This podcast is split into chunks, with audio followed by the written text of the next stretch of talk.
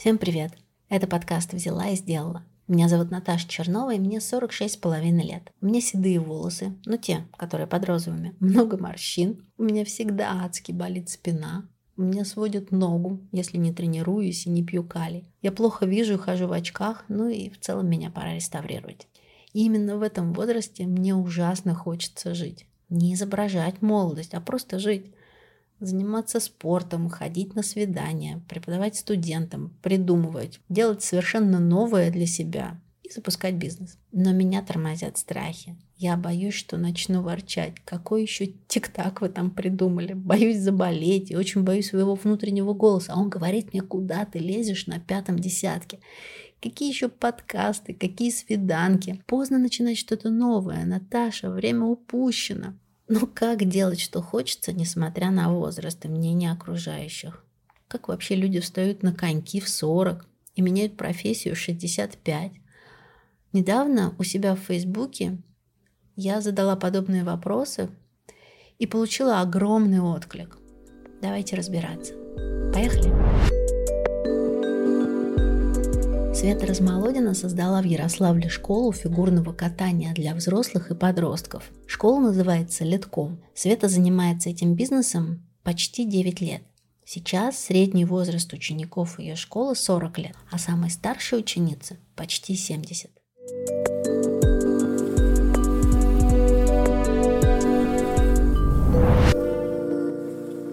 Скажи мне, пожалуйста, ты катаешься на коньках? Конечно, конечно. Я была одной из первых там в начале двухтысячных годов, кто начали заниматься во взрослом возрасте. На тот момент у нас было, ну там, я не знаю, 30 человек, наверное, на всю страну на первых соревнованиях, которые рискнули, набрались смелости начать реализовывать свои детские мечты. И э, первое время я каталась очень много, чтобы вообще начать, в принципе, скользить и выполнять какие-то элементы моменты. Дальше уже начались соревнования, и дальше уже появилось больше гораздо кайфа и творчества. И на текущем этапе я все-таки нахожусь уже больше такой творческой, что ли, составляющей фигурного катания. А какой у тебя сейчас бизнес, связанный с фигурным катанием? Сложно мне использовать слово бизнес как бы к этому проекту, да, потому что он такой для меня все же более социально ориентированный. Это ледовая студия Литком, который будет уже вот в этом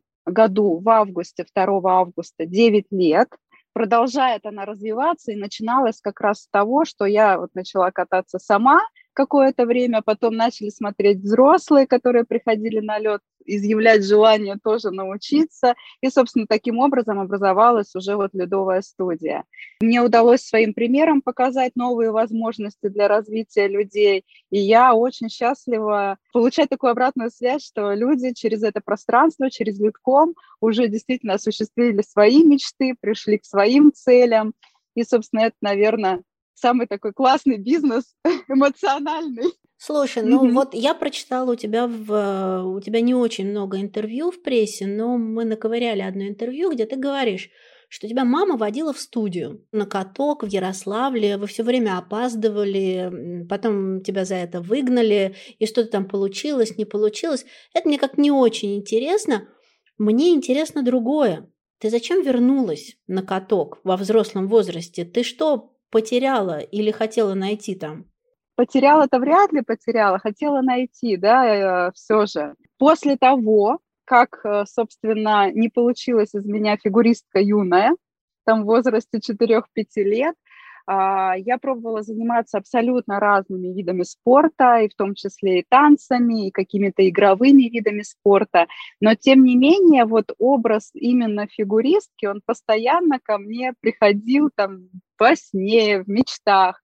Почему-то, может быть, это некая там романтика, что ли, такая а, красота в скольжении. А потом, на самом деле, это еще и очень сложная задача для тела потому что э, фигурное катание сложный вид спорта в плане координации, в плане вот подготовки, чтобы внести ту легкость и красоту, которая порой привлекает, как романтический образ, да, действительно огромный труд, чтобы до этого дойти. И мне захотелось все же вернуться в фигурное катание, да, и осознать там, смогу ли я или не смогу. Начиналось все с этого. Свет, сколько ага. тебе было лет, когда ты вернулась?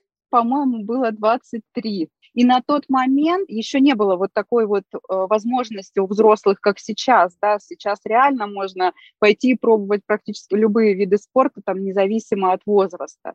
И слава богу, что это есть, да.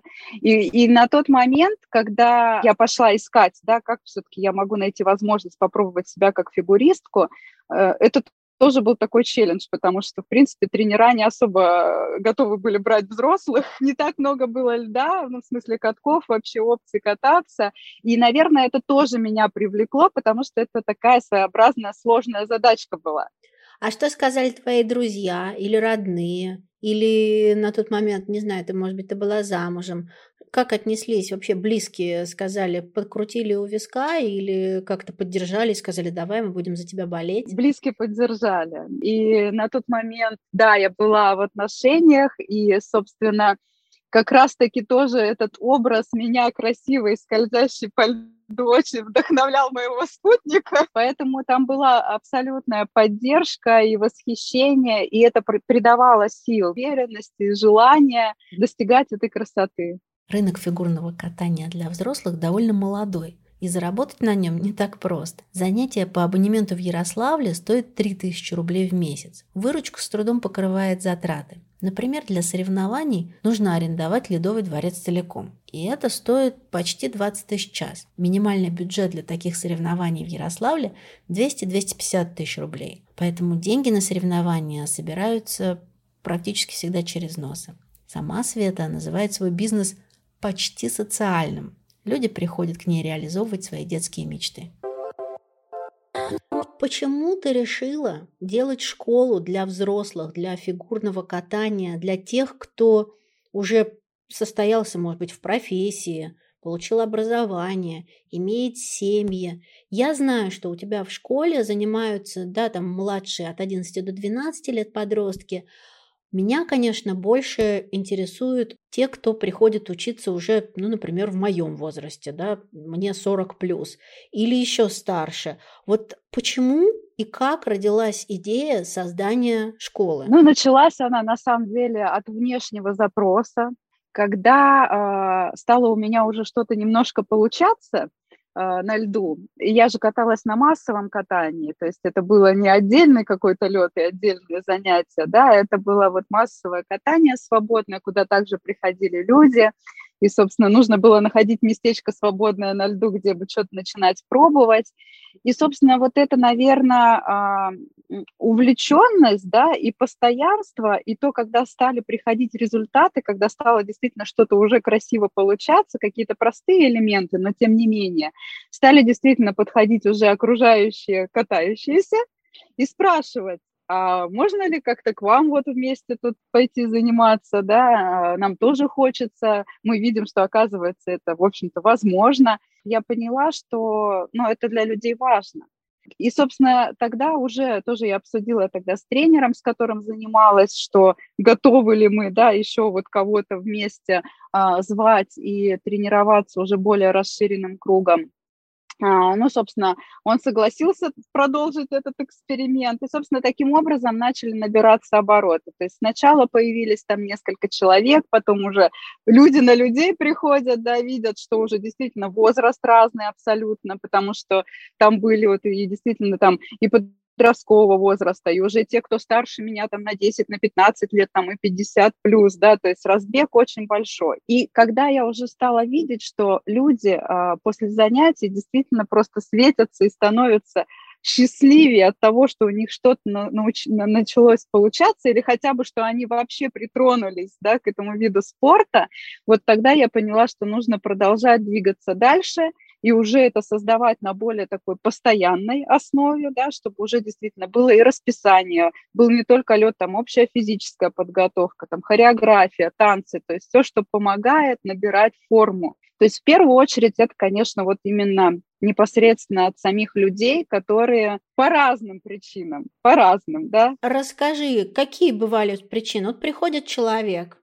ты спрашиваешь, как вообще, как ты вообще их отбираешь, людей? Вам можно, вам нельзя. Вы проходите, а вы, простите, вам, пожалуйста, лучше на бокс. Как это вообще у тебя происходило? Ну, в первую очередь, на самом деле, мы открыты, да, ко всем запросам, готовы давать возможность каждому, кто приходит, попробовать себя, да, хотя бы соединиться с этим видом спорта, может, на одну тренировку, на две, и понять, что это действительно то, что хочется, да, или, может, человеку нужно что-то другое. Мне вот любопытно, но это все несостоявшиеся фигуристы или это люди, которые к фигурному катанию не имели никогда никакого отношения? Или это те травмированные дети, которых в детстве привели, их, им тренер сказал, нет, тебе, мальчик, наверное, не надо. Или тебе, девочка, не стоит кататься, ага. заниматься фигурным катанием. Или все-таки это люди, которые вообще никогда не надевали или надевали случайно коньки? Кто они, вот эти вот люди? Вот изначально все начиналось э, с мечтателей, которые, как и я, да, э, моего возраста, вот тоже 40, да, плюс-минус где-то так, смотрели по телевизору на фигурное катание, катались в, конька, на, э, в коньках вот еще буквально просто по снегу буквально во дворе или там на пруду где-то, ну, то есть, когда еще даже катков особо не было, ну, вот это больше мечта какая-то, да. Но на самом деле сейчас аудитория расширяется, потому что приходят и следующие поколения, которые идут за нами, и среди них есть такие категории, как, собственно, такие достигаторы, их притягивает, как вот тоже моя часть такая была, это выполнить какую-то сложную задачку. То есть э, некая уникальность, некая вот именно сложность их привлекает, что фигурное катание – это просто один из сложнейших видов спорта. И они идут именно туда, именно за такой вот уникальностью и за тем, что я справлюсь. Ну и третье, что сейчас набирает обороты, это тема саморазвития, за которой тоже люди приходят в фигурное катание. Это когда есть интерес познания как можно большего в этом мире. То есть для них не является это мега-мечтой или каким-то супер достижением, но им хочется знать и а, об этой возможности, об этой сфере жизни, да, а что есть такое фигурное катание. То есть иметь такой навык, научиться уверенно стоять на коньках, делать минимально базовые движения, для того, чтобы спокойно пойти вот потусить в Лужниках там, грубо говоря, да, зимой. Ты знаешь, у меня тут был такой случай, меня пригласили на свидание. Ага. Это было зимой. И парень говорит, на каток пойдем. И я рассуждаю, я думаю, ну окей, наверное, это классно, клево, если мы пойдем на каток, а если я там упаду? А если я там что-нибудь сломаю? И, в общем, я не пошла, я испугалась кататься на первом свидании, потому что у меня с фантазией все хорошо, и такая перспектива, что меня увозят с этого катка на скорой помощи, она меня как-то не порадовала, и мы изменили на что-то более теплое положение ага. вместо катка. Менее, менее экстремальное. Да, совершенно верно. Поэтому, ты знаешь, может быть, действительно этот навык катания, он и неплох для взрослых, чтобы хотя бы согласиться вот так пойти на свидание. Конечно.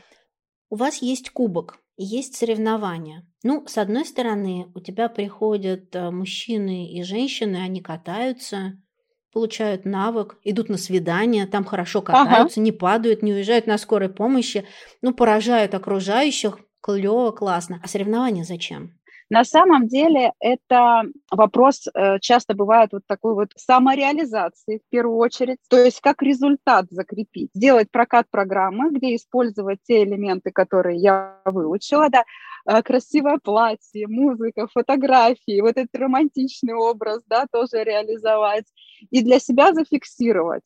Я смогла, я справилась. Это как раз и для мечтателей как бы актуально, потому что они за этой мечтой приходят, за романтичный такой, за этим образом. Для достигаторов, как я справилась, вот посмотрите в Инстаграме, да, факт, как бы подтверждение для себя. Не зафиксировал, значит, да, да, да, да, да, да, именно так. А если на самом деле копнуть глубже, то я как-то однажды увидела это как некий такой катарсис, который происходит через выступление потому что ты к чему-то готовишься, готовишься. То есть это и психологический, такой эмоциональный, и физический накал происходит вообще во всем пространстве и в теле, и в окружающем. Очень много всего генерится, и вот этот момент выступления, это происходит очень большое высвобождение эмоциональное. И вот, может, если ты смотрела там, э, ну вот, видео, которые там я выкладывала, вот из самых классных впечатлений у меня сразу такой пришел образ. Мой прокат с Вадимом Сморосом, с моим тренером, который вот реально воплотил мою мечту, у нас было танго. я реально в моменте самого проката соединилась и состояние, и визуальная картинка, которая для меня стала вот этим моим катарсисом самым главным, что я сейчас, глядя на этот прокат или на фотографии, я смотрю и понимаю. И вот моя мечта, что я на том льду, который мне нравится, там красивые окна, проходит свет, вот день, солнышко светит. Я вот с партнером танцую танго на льду. То есть скажи мне там лет пять назад, я сказала, да вы что, даже когда я уже каталась, я даже мало верила, что это реалистично, но это возможно.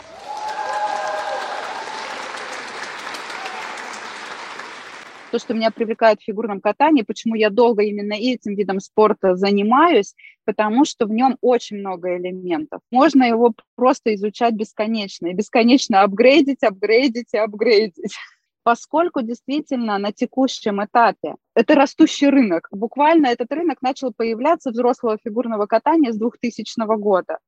В общем-то, он достаточно молодой.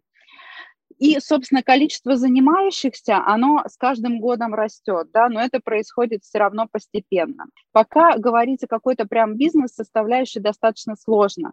Больше сейчас речь идет о доступности для всех о том, чтобы была такая возможность попробовать. Мне, конечно, хочется перейти уже к тому, чтобы это стало приносить и удовольствие такое творческое, социальное, и доход, да, и мы к этому движемся постепенно. Но, тем не менее, сейчас, да, э, все равно возникают ситуации, что мы так на грани балансируем. Потому что, ну, честно скажу, у меня было достаточно много моментов, когда я осознанно рисковала своими там финансовыми средствами ради вот этой идеологической больше составляющей, да, ради своей социальной реализации, да, чтобы дать возможность другим людям. У меня, знаешь, какой к тебе вопрос такой, какой у тебя самый был взрослый ученик или ученица в школе? Какого возраста? Ну, это было до 70, но где-то я так, э, насколько сейчас помню, 65-66, вот ориентировочно, вот такой возраст. Это мужчина или женщина? Женщина, да. И что, она выполняла тройной трюк и такая фигак такая повернулась, Один раз, взлетела, да? вышла Один наверх. Я сейчас сразу же, как человек визуальный, ты мне говоришь, ей 60-65 ага. лет, я представляю такую очень хрупкую, яркую, ага. очень миниатюрную женщину, которая взвивается под потолок, и, знаешь, такая, и полетела исполнение, такая пр-пр-пр, куда-то что-то выполнила. Ташка. Расскажи мне, что это не так, что, что ты хочешь сказать, что это было не так? Слушай, ну образ очень, конечно, классный. Я думаю, что нам порой, самим взрослым фигуристам, кажется, что мы именно так и порхаем. Нет, они так нет. Слушай, ну бывает по-разному. Вот ты знаешь, вот у меня даже у самой бывало так, что вот я, а, допустим, откатала программу, да, и мне казалось там внутри, что я прямо вот вау, вот что-то невероятное происходило.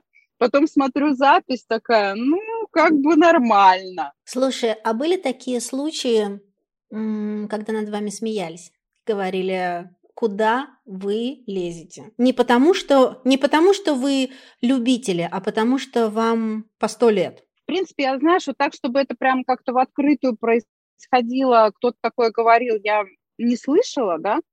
У меня больше бывает, э, э, что меня, например, беспокоит, что как раз мы сами, не кто-то со стороны, а мы сами, взрослые фигуристы, к себе так начинаем относиться. Ну, то есть я от самих людей, которые катаются, слышу, что сам человек, да, к себе говорит, да куда я лезу, да. А что он отвечает? И что он сам себе отвечает? Все по-разному. Кто-то перестает заниматься, да, такие тоже есть, которые вот эту вот самокритику, возможно, не прожили. Может быть, кто-то сказал, может, кто-то из близкого окружения, да, там еще что-то произошло. Но на самом деле это очень важный шаг.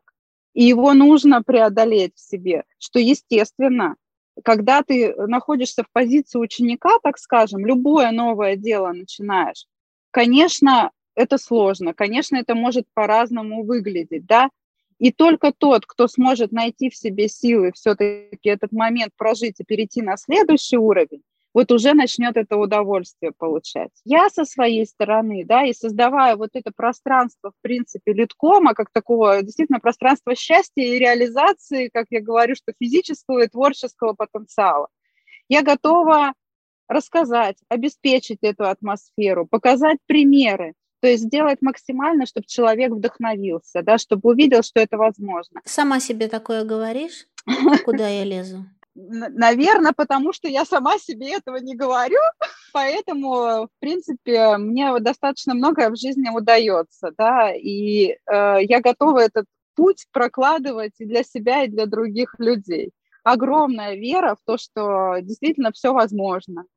И действительно, что чем больше мы куда-то там лезем и что-то пробуем делать, тем интереснее наша жизнь. Мне даже, честно сказать, некогда говорить, там, куда я лезу или что-то еще, потому что я лезу, у меня такое вот это любопытство, а что там? Оно меня Класс. всегда, да, тянет за собой, и, собственно, если кому-то интересно также, вот хочется интересно жить, то прям welcome я всегда что-то придумаю, расскажу. Если вам эта идея нравится, то давайте лезть вместе. Мне иногда, ты знаешь, ужасно хочется ходить на концерты. Я иногда прихожу да, на живые концерты, современные, классные. Мне нравится электронная музыка, мне нравится ходить в клуб.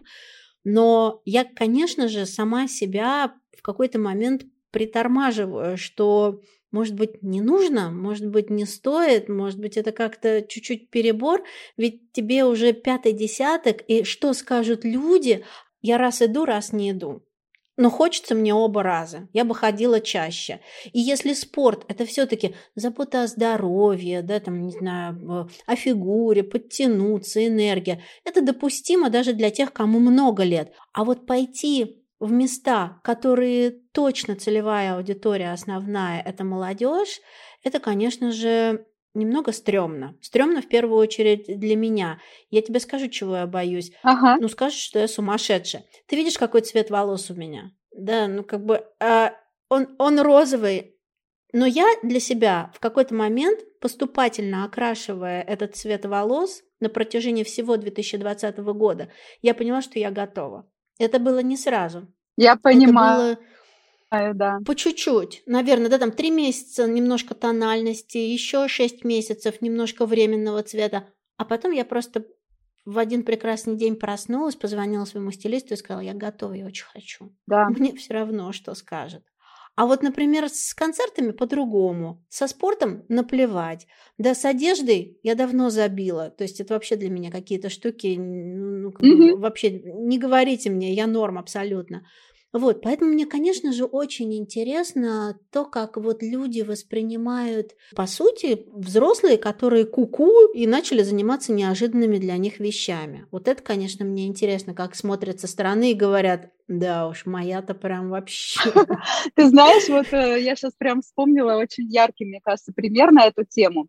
А, есть площадка в Ярославле, недавно ее построили, там локомотив, вот как раз где мы проводим кубок уже три года, но это вот я возвращаюсь на 4 или 5 лет назад. И я, когда первый раз там побывала, я подумала, о, это просто арена моей мечты, то есть вот если бы я хотела где-то, ну, кататься, да, вот программу, то я, наверное, так бы ее представляла. И я, когда первый раз пришла на переговоры туда, я говорю, вот так и так, мы там взрослые фигуристы, хотим вот у вас мероприятие провести, вот такой вот праздник на льду.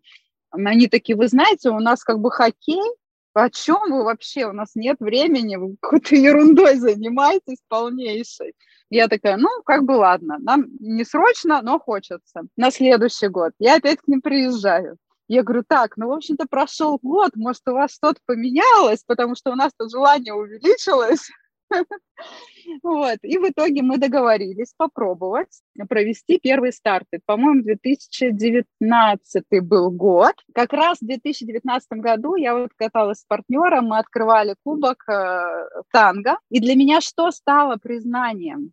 Что э, человек, с которым я вела переговоры на площадке, который ну, принимал как будто бы решение дать, дать нам ее или нет, но, по крайней мере, обеспечивал переговоры переговорный процесс, стоял, снимал на камеру, ну, на телефон наше выступление, Потом буквально вот мы выступили, и тут дальше процесс пошел, он выслал мне в Вайбере и такой типа «классно». И после этого как бы обсуждений у нас уже, они ставят уже в расписание мероприятий, что у них будет проходить Кубок Литкома.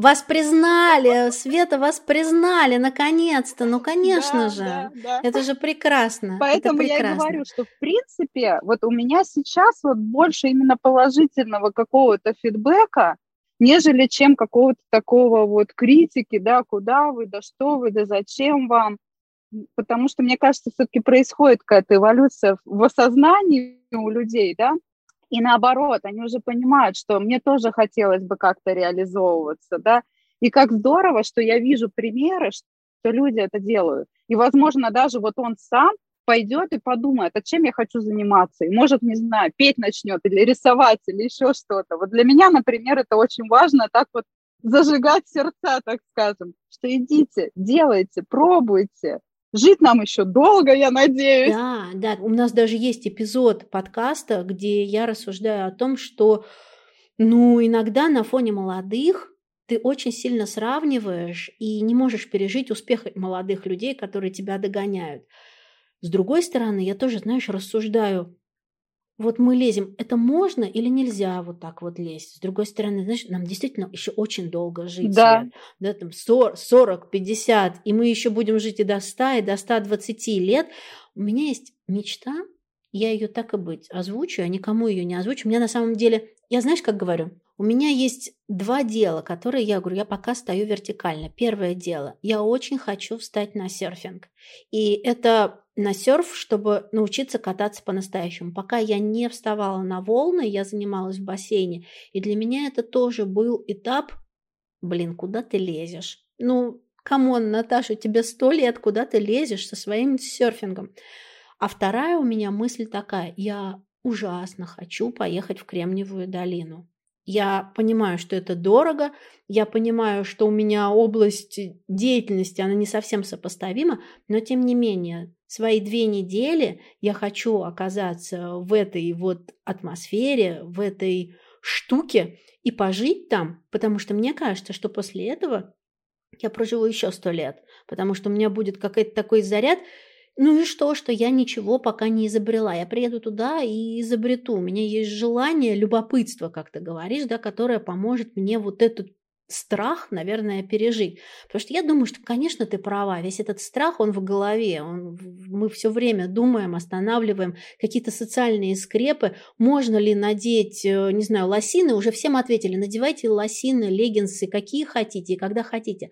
Можно ли запускать свой бизнес, когда тебе много лет? А кто сказал, что нельзя? Если у тебя есть силы, ну давай, давай, запускай. Если у тебя есть деньги, ну хорошо. Если у тебя работает голова, да, отлично. Если ты еще стоишь вертикально и в состоянии все это делать, да вперед, да, лобай, ради бога. Вот, поэтому здесь я с тобой абсолютно согласна, эта вся критика, она в голове. Хорошая новость, да, что голова-то наша, мы можем в ней менять эти мысли. Огромное тебе спасибо.